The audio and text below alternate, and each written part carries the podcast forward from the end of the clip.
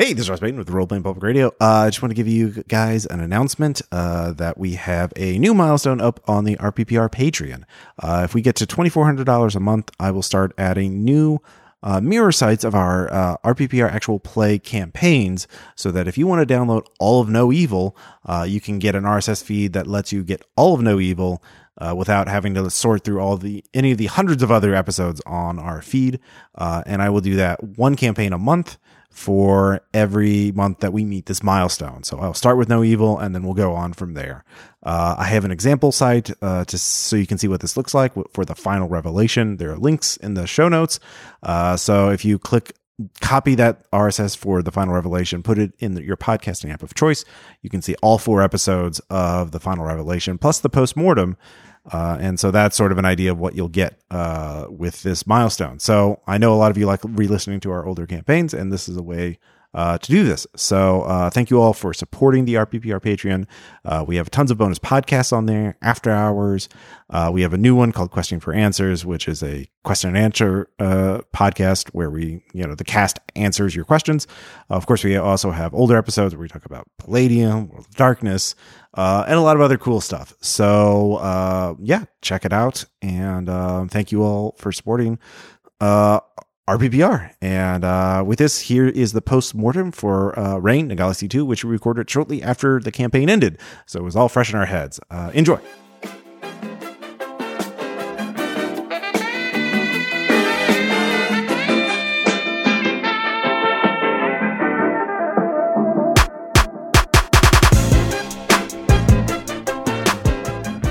Charles Payton with Role Playing Public Radio. This is RPPR episode something because I don't know when this is going to go on the air exactly because uh, we have to wait till the campaign's over before I can post the postmortem. You should just we should just say it and then pause and then have like a name like a voice that's not you just read a Yeah. number. Yeah, just, just Google Like, it. this is number one forty six.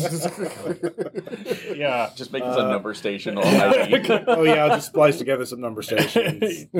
Seven two five. yeah, exactly. Three, Uh, nine. so uh, yeah, this is uh, the postmortem from Rain, Nagali C two. Uh, Caleb's first. You haven't changed the name yet. Yeah, yep, and I can't because I'm posting it on the internet. Already. there's time. no, you don't understand how lazy I am. I copy the previous episode number and then paste it in the new thing and just change the number. Sometimes I even forget to do change a number. So because you effort don't is type the word episode. no, I, I just change a number. because effort is a losing man's game on RPPR. It's like Ray Nagala two episode one. Copy, paste, change one to two. So that's all there is. Yeah. What? What's wrong with? Just staggering. Also, I don't want to misspell Nagala two. If I type that manual, No, that's fine. I, I thought you like literally did episode like Yeah. can't, can't type that out. Well, I'm already copying Rain two. and Okay, episode's all right. right well, next it- to yeah, it. I misheard it.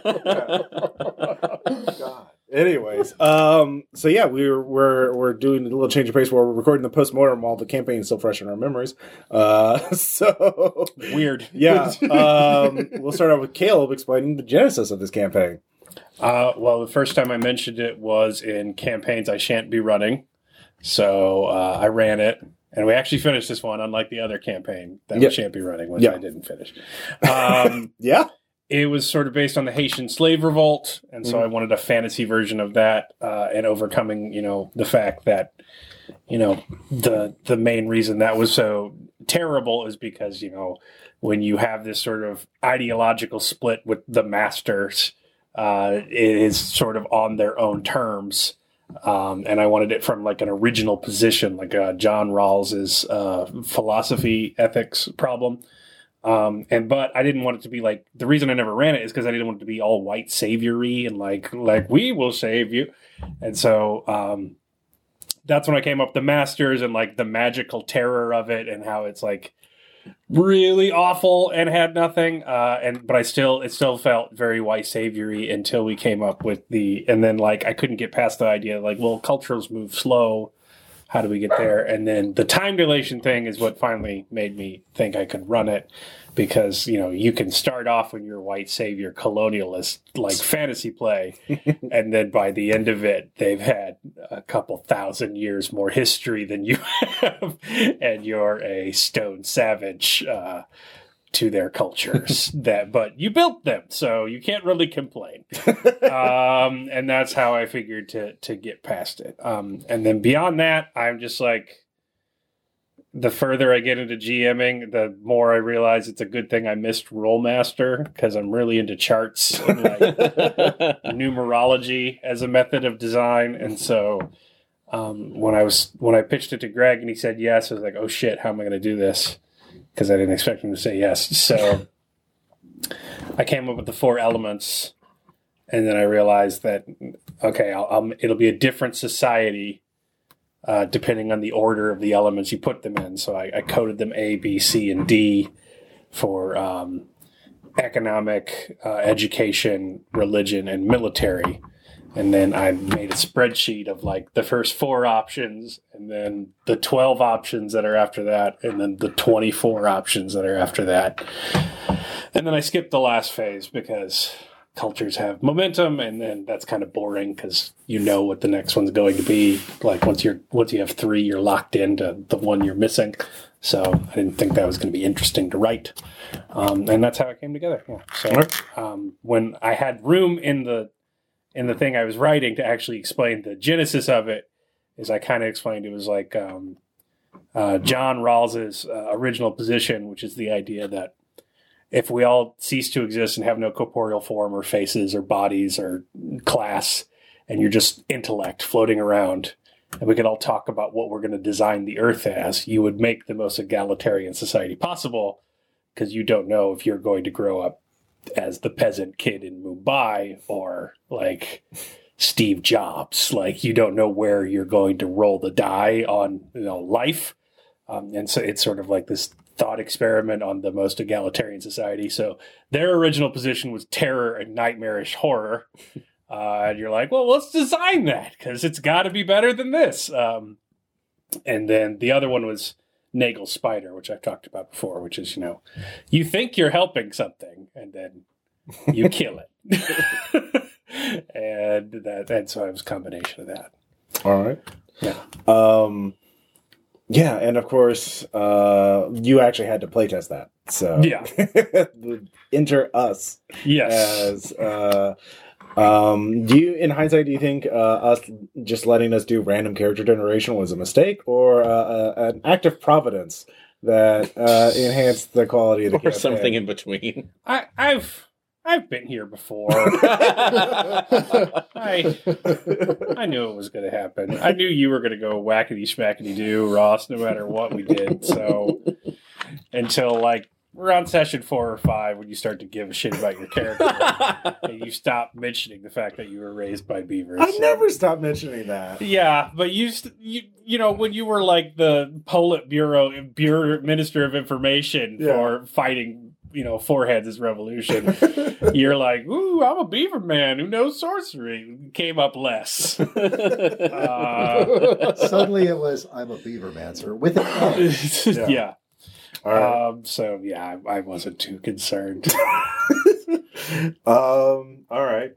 So I guess we should go around the table and then just everybody could talk about some of the, their favorite or um, I uh, most me- maybe not necessarily the highlights, but like the most memorable bits of the campaign. We, that can kind of jumpstart the conversation. So, um, Aaron, you had a lot.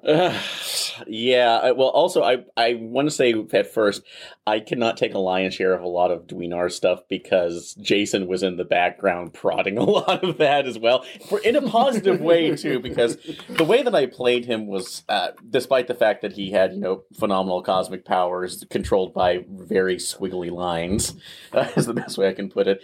That he had a very small understanding of. Uh, it- I was trying to play him a little bit more humanistically, and uh, and A little.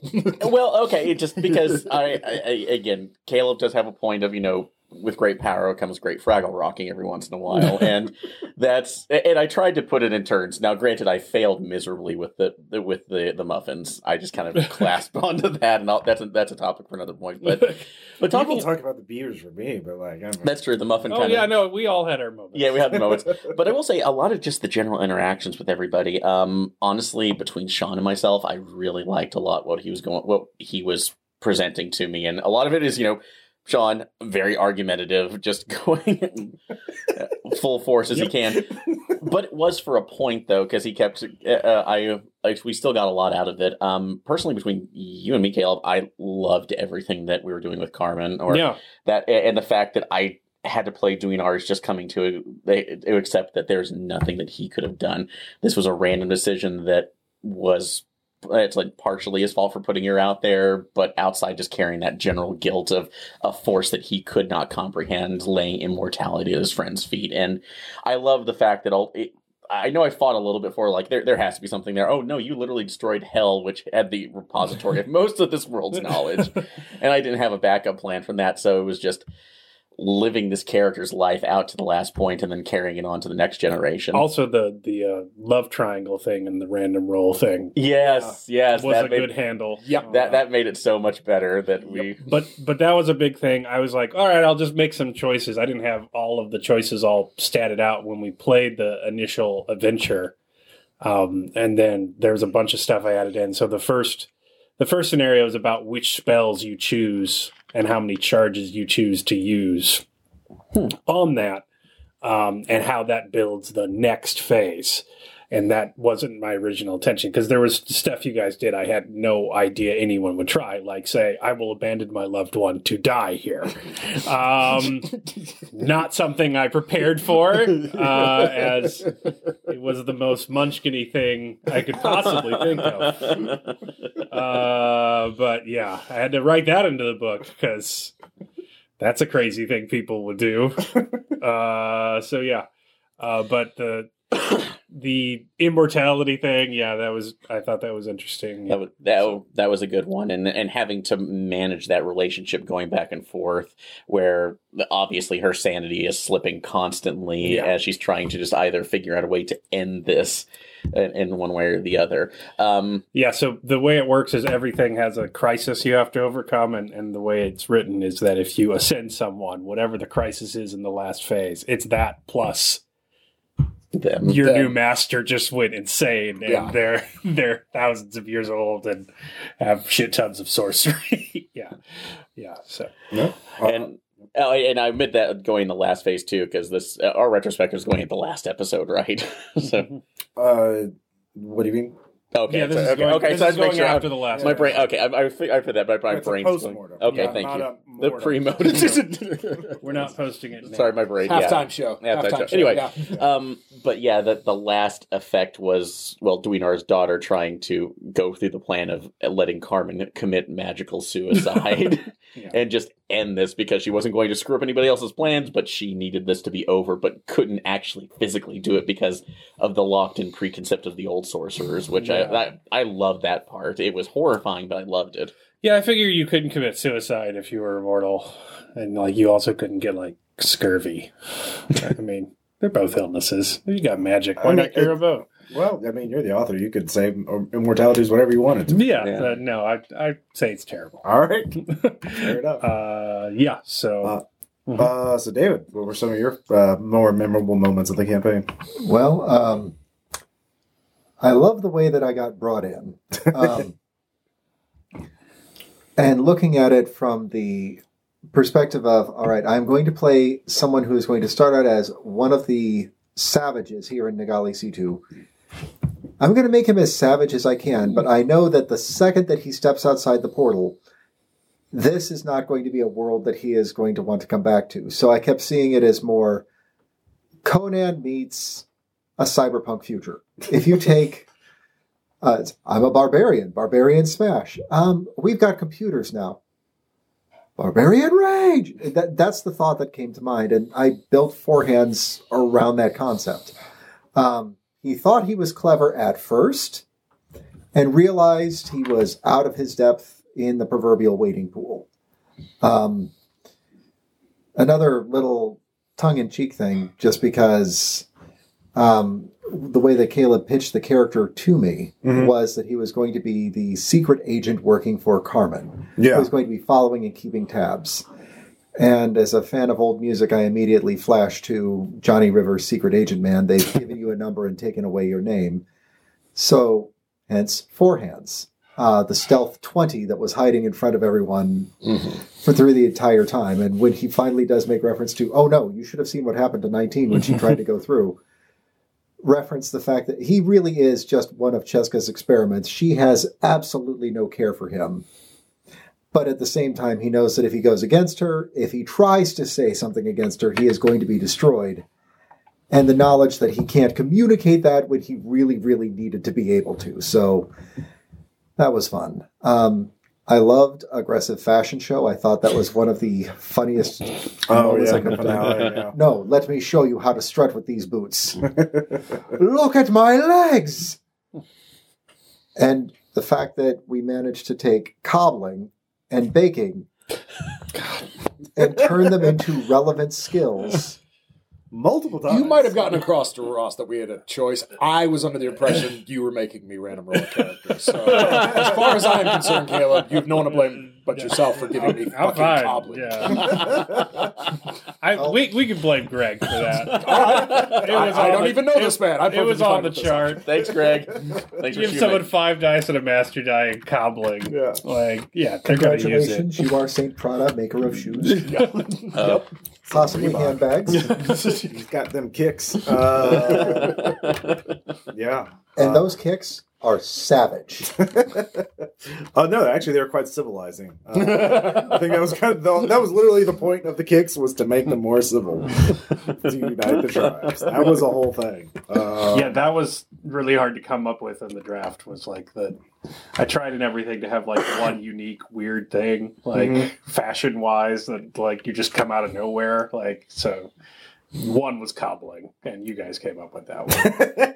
we I tried have- to suggest one. I think it'll come up in people's own plays, just based on what characters decide to do. So, Oh yeah, nice. Oh, yeah. care to give us a preview of that, or Uh, well, like I, I went with cobbling for years, but like the suggestion was that like uh, if they do education first and you come back and you find the scholars, um, fashion is entirely about pockets. Everyone like basically wears fabric to hold additional pockets. Like uh, pockets are everywhere. They pocket everything. Like they're basically long flowing robes, just of various size pockets. so this is Everyone jangles where they walk. Like Jingle it's all about like holding bespoke pins and pockets within pockets, and they're just obsessed. So this is turning into the new Tetsuya Nomura design, except for zippers. It's just pockets everywhere. pockets. It's like I have a thing for that, No, literally. that's actually a useful thing. I, I would like that one.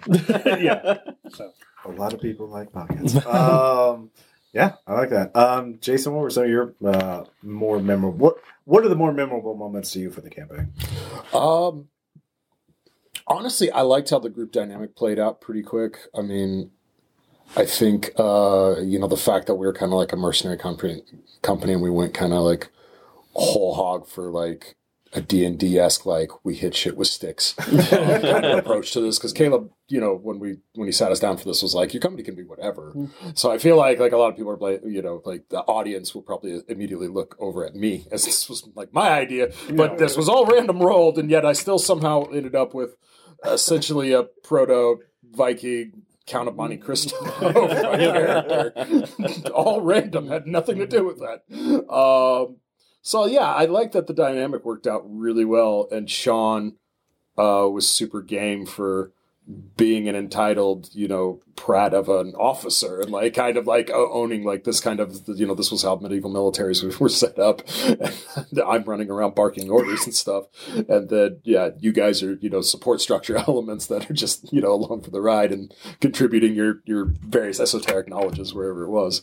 yeah, I I thought it was very interesting how like Sean's fate continually decline as yours rose. Yeah, yeah, yeah. Like, no, By the end of it, you're Alexander to Nagali C2. Like, yeah, honestly, Other than maybe Dwinar, like the most loved of the outsiders. yeah. And as he is just like the Judas Well, character. it's like he was taking a Black Adder approach to everything. Like you started this high, and yet you just keep Yeah. being reborn once, every once you every- came back and they were all scholars, something in Sean's character's brain broke. and it never it never healed. Um, yeah, Sean couldn't make it tonight because of work, so Yeah. uh, yeah. I'll try and get his thoughts uh, on a future episode. Yeah. Poor guy just could not handle the nerd civilization.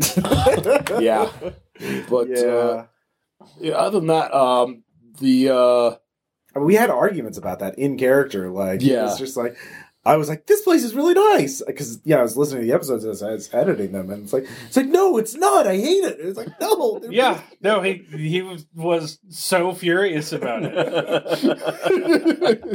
He just had a couple of games there where, like, when he kept on, it's like, "We'll go to the queen and tell them about this magical civilization she could easily conquer." Like, yeah, what if she wants to conquer it? It's like, oh no, we'll tell her not to.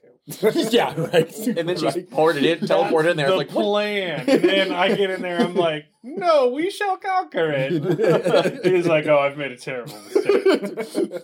so then I gotta roll in and clean it all up. Yeah, and I'm just like, um, uh, stabby ace. Like I would talk to her, but she hates me. This Right, is yeah, gonna be no. the end of the campaign. yeah.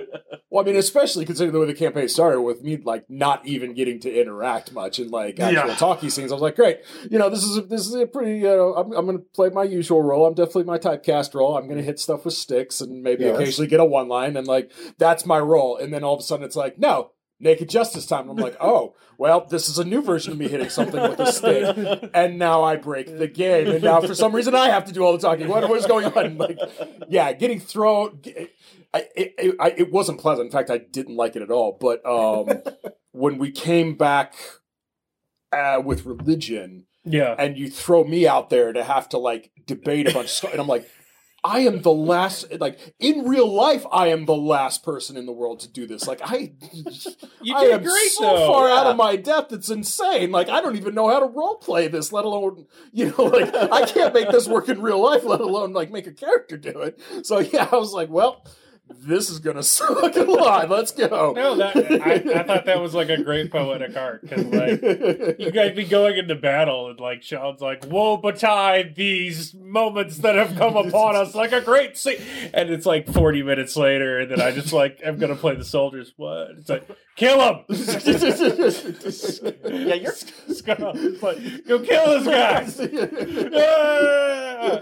yeah, yours is honestly epic wise too. I think it still rose above to you know Thea did ride for ruin, ride for death. Yeah. Oh yeah, no, like episode five and six. You know, if we're going to talk about highlights, five and six are my favorite episodes, and and getting to see the the um, uh, what's what's the artist's name? I'm sorry, I keep Uh, Patsy? Patsy Patsy, McDonald, yeah. yeah. Getting to see Patsy's art on episode five in particular because that is my favorite part of the entire campaign, hands down. Like like Naked Justice was great, and especially having it and getting to just break Caleb's soul um, every every chance I could with it I had gave me a lot of pleasure because I knew you were going to twist my heart into ruins because I genuinely want like imbued my like I wanted to imbue the character of like maybe I genuinely can make something out of this. I know it'll be kind of awful and that kind of No, you Dune did, Messiah esque way, but like no, like I'm in, I'm investing this character and myself into this arc of like we can actually build something I can be proud of. Oh Lord, no, this whole thing is going bad and I have I can't steer it at all. Well. Fuck your well-designed characters! I'm just come in and shoot them in the face. such a great monologue for Duke Spider-Man. uh, but yeah, five and six in the artwork for five. Like, yeah, like hearing that that Patsy that that made him, you know, get in trouble at work laughing. So I was like, yeah, no, the bromance with, with Dwayne Arm, like Yeah. I liked my relationship with Four Hands. Like I thought that was really fun and like it, it like genuinely upset me. Like when we had the like the falling out for those last couple episodes. Yeah. I was like, I, I, I, that was like a nice connection. But like the the the the feudal, the, the brotherly feud between Dwayne are like mm-hmm. was some of the most fun role playing. Oh, I've yeah. had. and yeah, it yeah that crescendo of like. Oh yeah, no, I totally just snuck you into a hostile entity to go see your girlfriend, and oh yeah, I just took out this this elite guard. Guess what, buddy? Your time's up. Out the window. see you, princess. Time to We're Errol go- Flynn this we're- shit. We're going. also, a pretty brilliant metagaming decision considering Aaron's roles. yeah, no, I was just yeah, You, you, you don't have to make a stealth check if you jump out the window. right, exactly. I have to say, That's true. Well, by that point, I love by that, that, moment too because it's one of the few times that we have seen a helpful defenestration. Normally, it's not helpful at all. It's usually a bad thing. I mean, there was a game where Ross literally played a villain called the Defenestrator who threw people through windows and set windows up so that he could throw people through them on the ground level. This was a good defenestration, I, the first of its kind.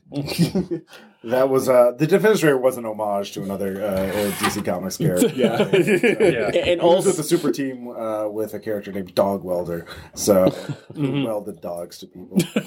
Oh and, and- and That also Garth Ennis yeah, yeah, edition. yeah, yeah. Anyway. and also Jason, I, I think that's also kind of poetic justice on my side. Given like one of the first games I ran, I couldn't actually kill somebody throwing them out a window, so that, that's probably going back to at least you deserve that. We are deserve that. Yeah, but but uh, I had this idea that people were going to leave their company behind, and I don't know why I thought that was ever going to be the case. Um, and so I hadn't planned for the tribal thing until you guys like left, and I'm like, oh wait, so that that whole scenario, which is like probably the majority of the word count now, is going to be. Uh, it's in there now because I didn't even anticipate needing that, and I couldn't figure out how to differentiate the tribes. And so I, I way I built it was that it just depends on which spells you used yeah. that becomes like a new tribal ethos Oh, okay. uh, that you have to unite around. You're talking about like spending those points for yeah, yeah. So like depending on which ones you use, um, that's how you get the different uh, tribal versions of people you have to unite when you go back. Yeah, yeah, yeah. Okay. Because I I hadn't even anticipated that. I thought it was going to be like, all right, you leave your company in there, and then you go find some people Yeah. as a small D and D group, and then you come back and you see what they built, um, and then that's your new company. But I didn't anticipate like, no, we're gonna yeah, come with us. No, we need our soldiers. We needed the Let's soldiers. ransack France. Yeah. Uh, like, No, no, that's let's turn France into Silent Hill. which, yeah, By the way, Only part of it. Only Yeah. part of it. I, Yeah. I have to say, for the sheer amount of shit that I gave Aaron in character throughout, um, I, fucking brilliant, man. Um, Which okay, uh, but uh, yeah, and we I, I have a swamp. The swamp is a problem. We're going to light it on fire. no, it's not lighting on fire. It's No literally- more problem. It leads. It's not turning setting on setting on fire. It's turning it literally into a, a giant block of C four that somehow didn't crack. That's a the planet. nuclear problem, bomb. no Is what it problem. was. It's just, Yeah. Good lord, it was a daisy cutter. So, France is a problem. There's a coal mine under it. yeah, Silent Hill. No more problem. yeah. Also, I'd like to point out that everybody was on board with that. I was just the agent that enacted it. So God, Oh, I was all about Bert. Thank you. thank you. the sacking of Newt, where Sean's like, I believe Seneca once said, and just on and on and on. And we're like, half of us live here. Like, we're not going to kill the priests. Like, like, and you're just like, you can loot whatever you want. Like, yeah, Yeah, no. woo! Start lighting everything. Like I said, yeah, the crescendo of five and six between the, the interpersonal moment of throwing Duino out a window, and then with six leading, getting to actually lead my French like. Revolution. I'm like, no, I'm leading this army now, Sean. Like we're going up this hill, and then Caleb's like, oh, I have this great like. You know, classical confrontation with the villain. I'm like, don't got time for it. Shoot him. Let's get on with it. Another moment I think it's good just because of the good, the great collaboration is when we went into the uh, the hidden direction in the Galicito or towards hell. yeah, the no Well, direction. the- that, no- that actually, yeah, the, the the the Hellfire Gremlin section actually as a standalone adventure that would be really good. Yeah. right. yeah, for sure. Um, it's a really interesting monster design, and and Super creepy. it's uh yeah yeah the the whole build up and also the fact that we're sort of in this sort of politically vulnerable area i mean it almost it does read like actual history of this country it's like and then the outsiders came and due to politics they had to go kill a bunch of monsters Now- and, uh, all of expedition, you know, and uh, yeah, like and then the outsiders came another time and killed start other a monsters. start a war to to fix some domestic problems. It's a classic trope of history. Now I do have a question though. From, I did love the build up to that. And you're just like, where is everyone? This is everyone. it's like, uh, fuck. Now, I a silly question though. With the couple of war- of of uh, warthog implanted warthogs that we had with the eyes and the brands, did they actually propagate? And No, only No, they died. they died. They were irradiated and they died. damn it! Only one survived after the initial wave, like so that and that becomes Like, I like, figured a the folklore. the gremlin thing were Yeah, like big- feral uh feral masters basically they didn't know any sorcery or anything like that but they couldn't die from like radiation poisoning. Mhm. they they died real good when you chopped them up with swords and shit but you know they Yeah. were they were basically feral uh you know liches. Uh so yeah. But warthogs have cells and stuff that aren't abused by magic. They they died painfully Hopefully, its legend grew before it died. so that's all I. Well, wanted I to We, know for. we, we No, broke no. the siege and wiped out an army No, with because you them. broke the siege of Vigia, and then Vigia ran into the army of Newt, yeah. and then as the army of Newt was killing Daryl and everyone else, they got teleported into Kali C2 and killed to the last man. It's uh, it's the Lost Legion, like, it's, So or they were lost saying- for a couple days until they suddenly came back. So what you're saying is, for the legend to survive, there must be survivors who have seen it. Yeah. Yeah. For the few years until Nagali C2 takes over the world, there's going to be like one crazy guy who's like, the army went missing for 48 hours. what happened? What aren't they telling Yeah, that's us? what I'm saying. I I'm sure think they're. I'm sure there's a pseudo like wandering crier like Alex Yeah. Jones in this Yeah. that is like, yeah, that totally got this one right. Like the one time he's like, yeah, now the boars have flames shooting out of their eyes. I've seen it. Broken clock is right twice a day. Yeah. There's a boot in the middle of a field that gives you cancer. Never put there as an experiment.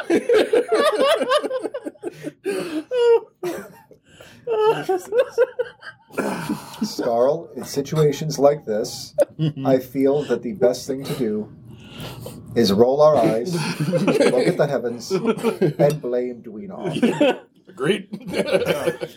You only make those arguments because I'm dead and I can't argue back. No, no, I don't think I ever hesitated to make any of those comments to your face. I know. I know I didn't. Yeah. No, because well, again, I don't think I would. I, I don't think I ever continued the hate uh, the hate feud as much though. It was just more. I think on more side more mine it was the annoyance feud. Like God, what the fuck ever? Just will you take the muffin? It's gonna make you feel better. No, whatever. It's a horrible sorcery muffin. it's a blasphemy muffin.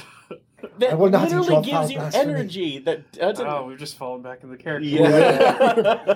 Well, what happens is like once we start building some history uh, between ourselves, like through the early episodes, like um, you know, I don't want to compare us to Shakespeare, but you know, as you've pointed out, like the drama in Shakespeare's plots are all based on misinformation, and Yeah. so like especially by the later episodes, all of our characters are driven by varying degrees of misinformation, Yes. and that's what drives all so much of the conflict is that we all think we're doing the right thing, but we all have a different picture in our head of what's So going on. maybe for Klingsher, I think at that point he had broken. Yeah, well, some had more misinformation than others. and to be fair, he didn't launch a counterinsurgency against. He very much did launch counterinsurgency. He just spied. You know? yeah. uh, so. Well, he uh, laid the groundwork for one. Yeah, I was about to but say, didn't like- use it. Yeah, He, So- he sparked the terror attack. Like, Yeah. yeah, he did do that. so- I didn't expect that. Yeah, I thought that was just going to be like an interesting moment to say no, and then like you guys were going to put on Woodstock for Nagali C2 and Exactly. having sex again. yep. And like I was prepared for that social engineering adventure. He's like, "Nope, doing it." I'm like, "Okay, how does this work?" no idea. What would Cheska do? yeah. Well, you did lay the groundwork for the magic pretty well. So that Yep. was pretty. Yep, I didn't know what those stones did when I gave them.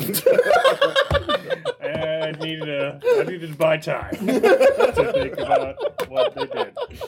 Uh, was that between sessions? Or that during No, the- No, that was during the That was in session. session. It was like Jessica's what- like, "Come here, I will save it all." He's like, "Yeah, no, no questions asked. Betraying everybody."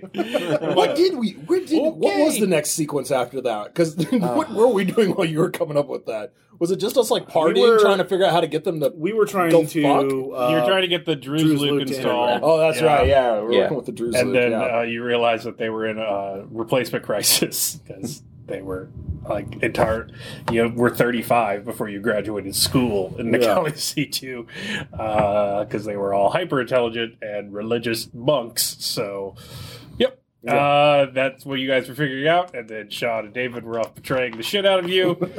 um, and then you did Nagali C2 911. It was an inside job. Um, and uh, yeah. It's more in the Nuclear galaxy than War of muffins the World. Like, yeah. And then after that, you were like, "What do we do now?" And then you're just like, uh, "What? Why don't you guys stay inside figure it out?" Like, yeah, yeah, not gonna Well, leave and let. And in my out. defense, I Yeah. did start off the whole thing by saying, yes, whatever Cheska says, I will probably do.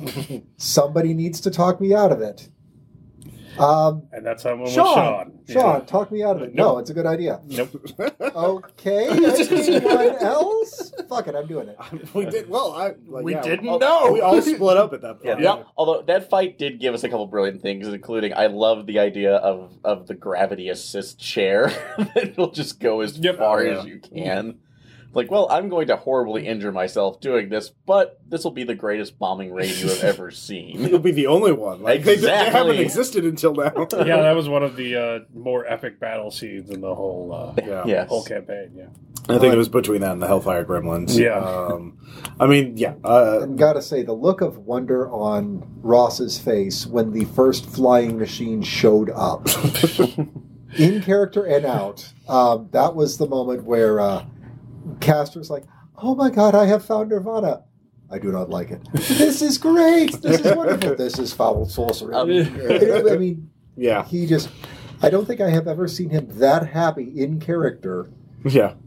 In a long time. Yeah, you, you built Utopia, and then you taught them fear, Yeah. and then you made them a badass Utopia. Yep. Uh, speaking of the battle for hell, though, um, in just something that if it had gone a little differently, if we had managed to save any of the knowledge there too, if we had convinced them otherwise to say leave this alone, would they have discovered use of that too and become even more? Uh, Yeah, like adapt probably, or uh, yeah. adapted it, or would if I had stayed behind, would have had a character who could have learned a there, there's of one that? of the scenarios where uh, there's enough archaeology and they piece together enough that uh, like the masters come back and they ascend themselves. And See, so I you had a have to- feeling that was gonna. You have to okay, go. That was You have to go kill some guys who've been alive for like 300 years Oh. and have made a secret society. Uh, and they don't know of, as much as the masters, but they're they're piecing it together. Yeah. Uh, That would okay. That would have been far worse. yeah, So. but Oh, you gosh. you avoided that one. Yeah, it seemed like the, the knowledge of the masters was inherently corrupting. So like, Yeah, yeah. like, yeah. there's, It, it's a pretty much all blood magic. So Yeah. yeah. uh, blood magic all the way down. um, yeah. Uh, so as we, um, you know, one thing we didn't, I realized i if there was one thing I would have liked to have done more, would have been actually more of a like epilogue, epilogue. Like I know the last session was sort of like the epilogue of what happens, but uh, we did kind of rush like um, what happens to our characters afterwards. Uh, Yeah. and I know that was just purely practical because you know, Yeah. we have to get up in the morning. So- Well, yeah. Also that, and then um, like I, I kind of feel like it's the the end of the campaign is the beginning of another campaign because Mhm. now you have your established fantasy world with an alien invasion, like, and yeah, that- you would switch it over to yeah, other characters. yeah, Uh, a lot like the classic Krull. Um, yeah, you've invented Krull, maybe if that is Krull. No one Krull is actually the planet. It turns out. Yeah, you've invented That's whatever what I- that rock thing is that No, no. It can't. The planet was Krull. The Black Fortress came to Krull. Oh, okay. So that guy's name was just Kull. no, Krull's an entirely different movie. What about Krill? But what was that guy? Krill are things in the ocean that Those are the whales tiny eat. shrimp. Yeah, Krull is the planet that it took place. But yeah, I admit Yeah. the, the campaign Kull is another character campaign by the has- same guy who wrote Conan. the the campaign has Conan no precursor. uh, no epilogue intentionally because Mm-hmm. it was supposed to be like, all right, I have like an established fantasy reign setting. How do I fuck it up? Or like, I want to do a prequel to this campaign. It's like, well, what are you going to do about Nagali C2? And what is Nagali C2? Like, and it could have gone way bad. Like, I had one in there that's just like a full blown fascist empire. like, they get real racist and like they're gonna march out of that portal and kill the portal bloods, and yeah, it's it's terrifying. Like, uh, so yeah, the doppelgangers that are gonna do economically engineer t- until they control everything around them. Yeah, that's way better. Uh, yeah. Um, because I know like You guys basically invented neoliberals without capitalism. could have been worse. yeah.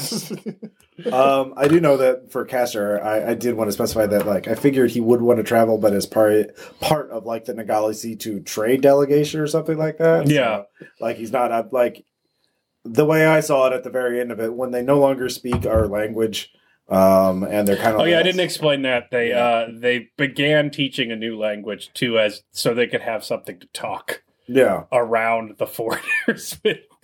uh so yeah. completely Because they wanted alienate to everybody they else. wanted to appear like, oh no, we, we yeah, we're we definitely didn't come from your society. uh we definitely have been poaching weird regiments from you for the last two months.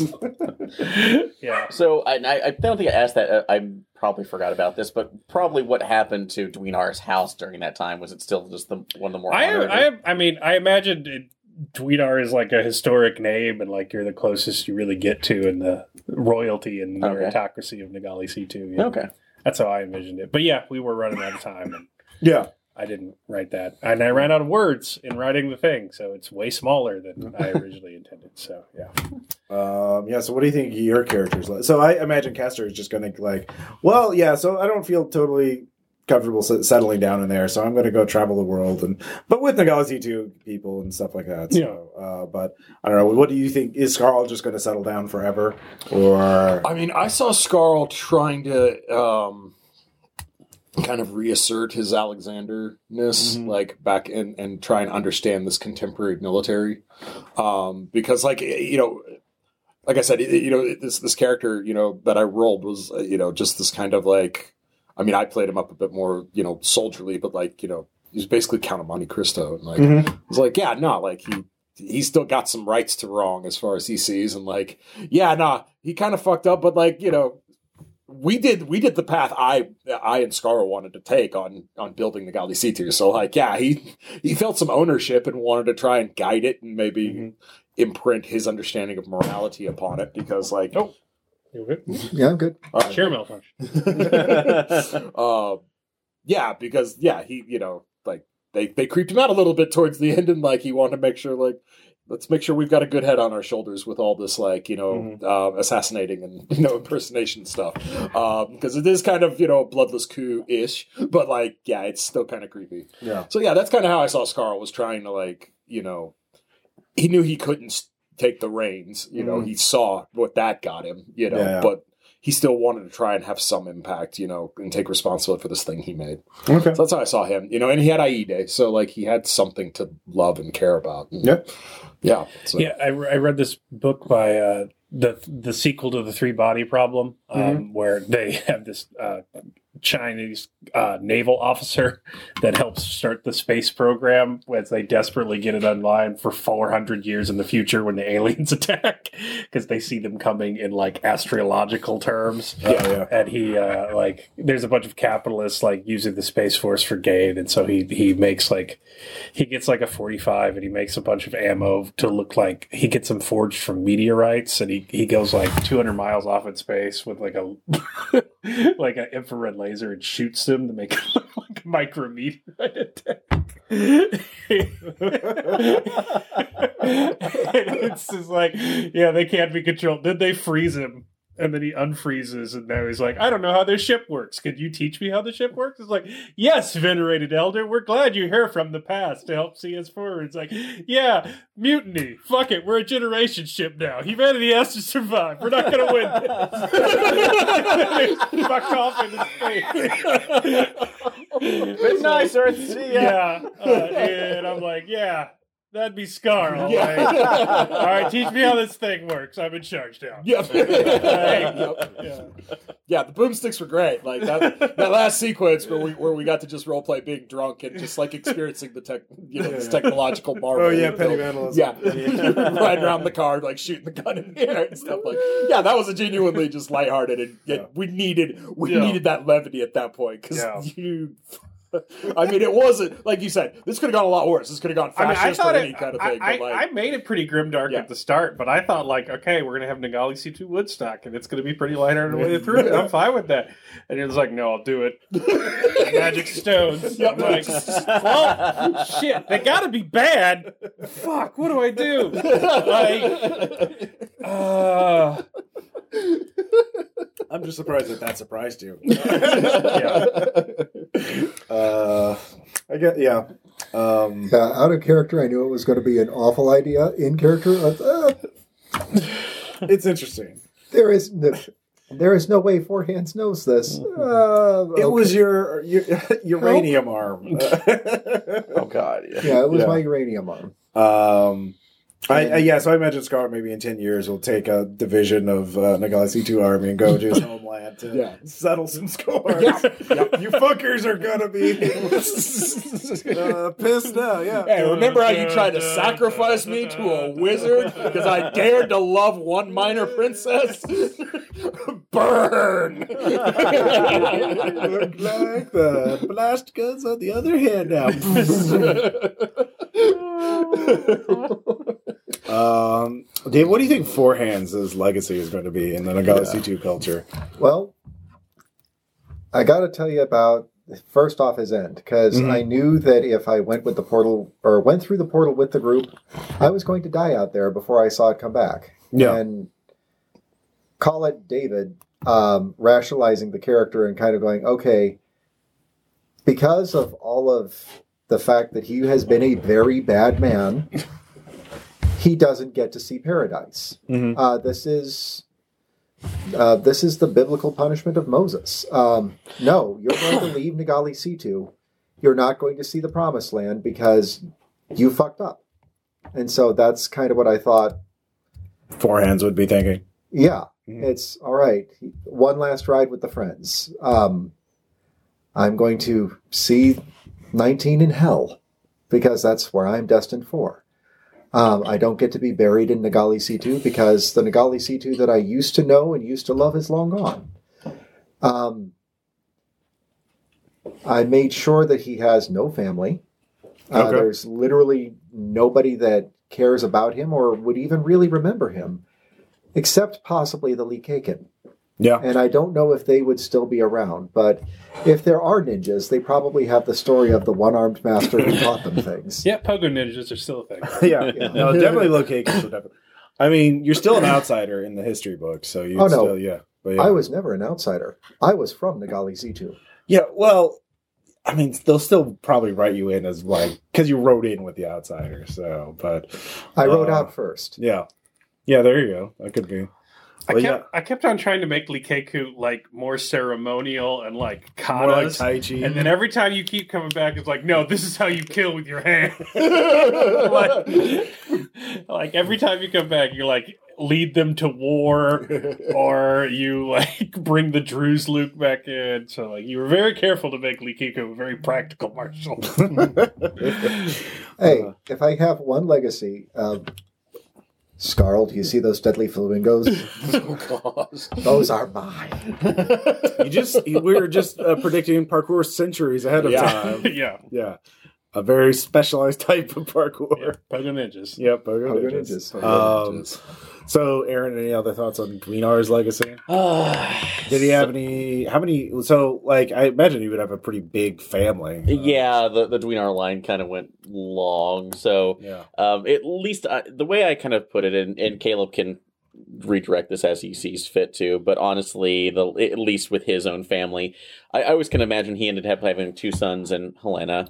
Um, the sons were kind of more off to the side of you know carrying. Uh, they were the ones really feuding on the uh, uh, the Van Helsing side versus Yeah. the the Thrall side. I guess is the best way I can put this. So, uh, and then The Helena. Renfield versus the Van Helsing. That's a good one. Thank you. Mom's so favorites versus dad's favorite. yeah, and then Helena Mom just was definitely on the bench. and, and and Helena just kind of drove that line straight down to where she was listening more to her dad, but she was just sitting there, and and she is really kind of the true legacy of where he leaves. And if I'm remembering correctly, she I think she chose to leave She left with uh, Yeah, with Castor. Castor. Yeah. Yeah. to go see the world because she uh, she has the rights going back, and she wants to actually. Uh, my idea is that she would actually stay to learn as much as she could of the current technology, since she's royal blood. And d- with, with that generation, would the black sheep aspect of her still carry over, or is that done with?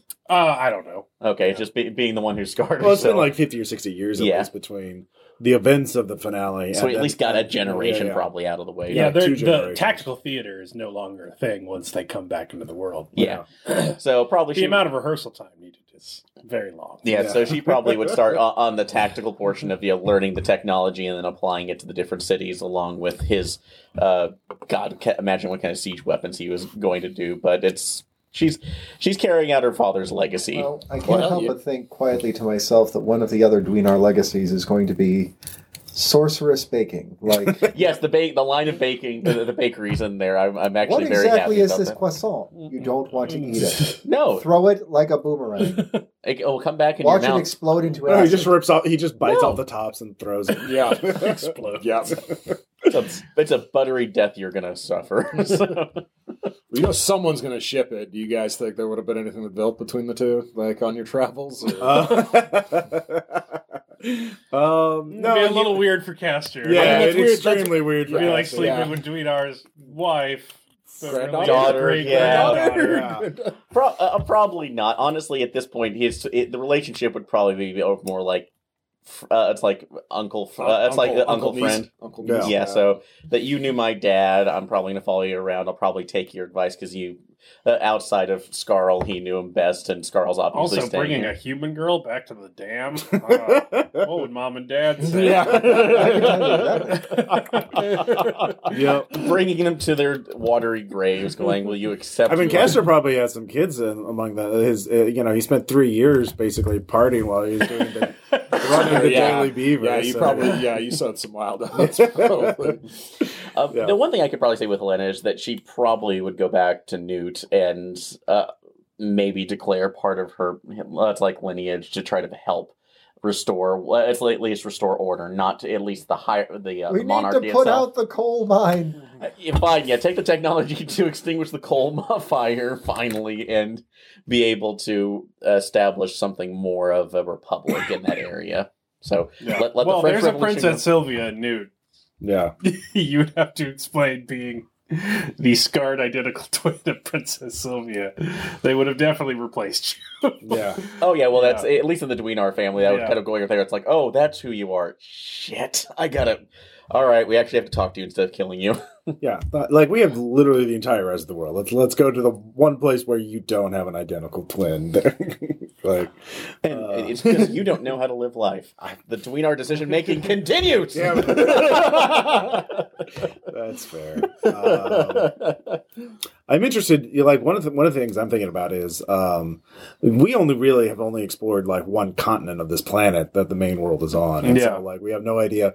Like, is this only the only pocket universe of the uh, mass? Because the one thing I didn't realize until later on when you mentioned the acid oceans that this wasn't just. I thought I was picturing this as literally just one little bubble of uh, land in uh, otherwise an empty void. But you're saying it was on a larger planet in another universe. Yeah. So um, there could have been other enclaves of masters on different islands in the in the the pocket universe or The, basically, the way I envisioned it is Yeah. that um, you travel to this world that they managed to tidally lock in night uh, through magic, and then you're traveling faster than light, and so it's fucking up time every time you're doing it magically traveling there.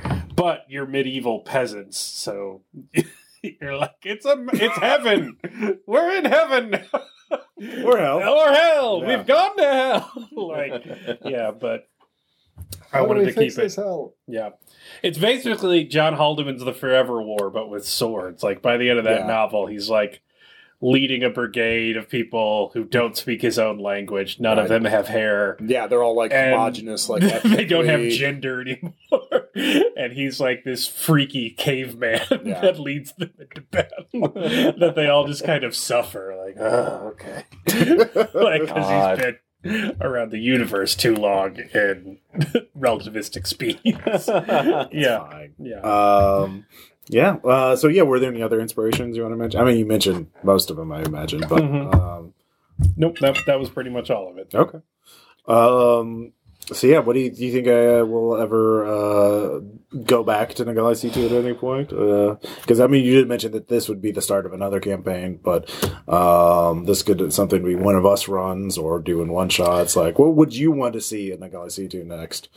Um, Oh, like you could do a straight fantasy campaign. Like if you wanted to be rogues, you're mhm. you know medieval peasants raiding Nagali C two for technology. Like uh, that'd be like sort of a Tomb of Horrors level of difficulty. yeah. Uh, and then uh, yeah, you could do like the heroic fantasy campaign, unite the kingdoms against the uh, Those jerks. invaders, or an Inquisition campaign. Like Oh yeah. who among the court Yeah. is truly from two? and like they have moles. Like yeah. I like that. Uh, what about you guys? Any any uh, uh, game ideas or anything you'd like to see explore in Nagali C2 that we didn't really touch on? Oh, let's see. Uh, well, honestly, I kind of would like to see maybe uh, another uh, do another one of the full fantasy campaign, but find another aspect of the masters. Uh, it's like of one of the master lines where not maybe another continent, but they were screwing around with parallel worlds, parallel worlds. This is just one of their many experiments. So Yeah. you can explore the different combinations that you did. So uh, for each of those, so it's starting off with like militaristic, or uh, starting off with uh, more the religion going to militaristic and seeing how that. Oh yeah, went the parallel like a sliders kind of thing Yeah, where yeah. you jump to different versions of Nagali Exactly, and then you Yeah. can get like the uh, yeah. The, That's a use of the the- same the- text, yeah, yeah. the evil or wacky one too, and yeah, I'll be surprised. I'll put sliders into anything because Yeah, but I know. I, You I, can do an overseer's rebellion thing, Exact- where yeah. like you're Oh, just yeah. a bunch of tortured slaves that don't have a language, but then some armless lady learn teaches you to talk with your minds, and so it's going to be like a I don't know, like a John Connor sort of thing. Although Yeah, yeah. instead of Terminators, it's liches. um, yeah, I kind of like to do uh, a rain campaign where we're in Nagali C2 and we're just the Nagali C2 people. It's like in between visits from the outsiders. yeah.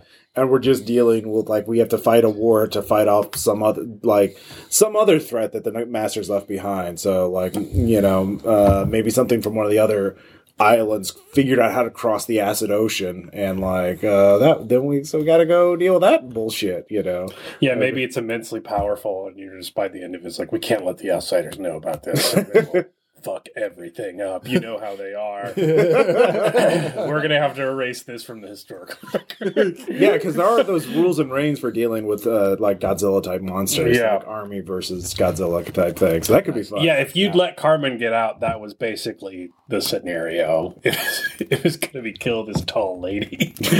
All of us throw the legions at her. It's really. Uh, David, did you have any uh, in the Galaxy Two games?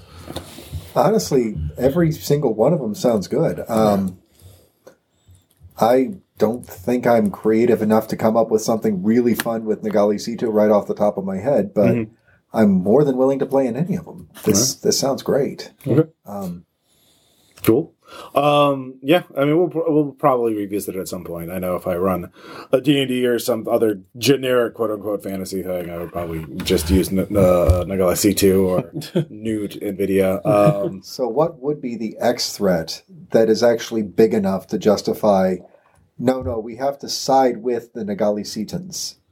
Could um, you see that one? Uh, yeah, no, like uh, it would be another one of these chimerical monsters. So it's um, a Say, mosquito dog. You know, say like a hundred you know. oh, I don't know, like 30 days journey that way. hmm There was a different pocket that went to a different section of the plane, hmm and some group of adventurers on that side fucked it up, grabbed one of the other societies, so it's Nagali C21, Nagali C22. duke it out like a Pokemon battle. See how I it should, I should have made more weird monsters. I leaned too heavily on leech cats. Uh, I mean, it was fine. Like having, um, Well, I, I had sloths for a bit, but no one cares about sloth owls. They're just real slow. they sound adorable. That- that- that- Yeah. That's Why the wasn't problem. that Too there? adorable. Jeez. Um, Those Give would it get a head domesticated market. No, into the no one's threatened by hospital. sloths. That's true. Uh, not even. Yeah, yeah. Literally no one. Uh, final question for me though is: um, Do you think you'll ever write up the magic uh, rules as a separate thing? Nope. All right. Well, that was the So- same. sorry, I, I didn't real. I know this is going out the random roll thing, but I. I I I didn't realize that my my ro- random roll into Merlin was going to. It was a random roll. That was fine. Uh, my original intention was there was no magic except for the bastards, and you were always like, "What's this weird shimmering portal?" Although I like s- we we poop in the river and then we drink from it. We don't know anything from it. But then you're like, "I'm a sorcerer." I'm like. I will say now I need a magic system. Here's three rocks. You'll find out what they do in time. I will say that this though we did kind of ignore possibly the the greatest magic ability that existed in this game, which was pleading, just Please. begging for people to do stuff. That's a good skill. That was the It was- best skill. It's tied up there with cobbling. Cobbling is Cobbling, those yeah. are the MVP skills. Cobbling, pleading. Y'all didn't believe I could make it work. Boy, did I. Oh yeah. In the actual book, there's like a special like school for pleading. like